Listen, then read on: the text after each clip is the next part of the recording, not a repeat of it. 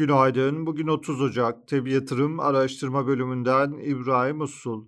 Bu hafta piyasaları yoğun bir gündem bekliyor. Çarşamba günü Fed'in faiz kararı gelecek. Gösterge faizde 25 bas puanlık artış bekleniyor. Perşembe Avrupa ve İngiltere Merkez Bankaları toplantıları olacak.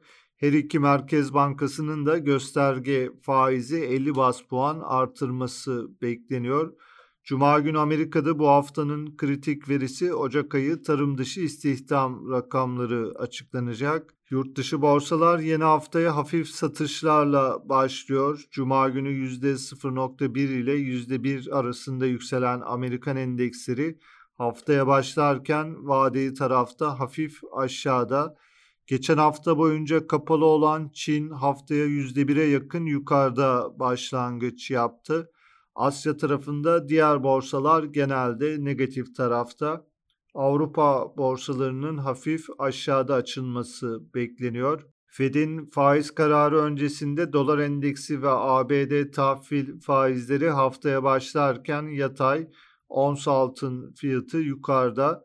İçeride bu hafta borsa şirketlerinin bilançoları ve Ocak ayı enflasyon rakamları takip edilecek. Borsa İstanbul'da ise geçen hafta satışlar etkili oldu.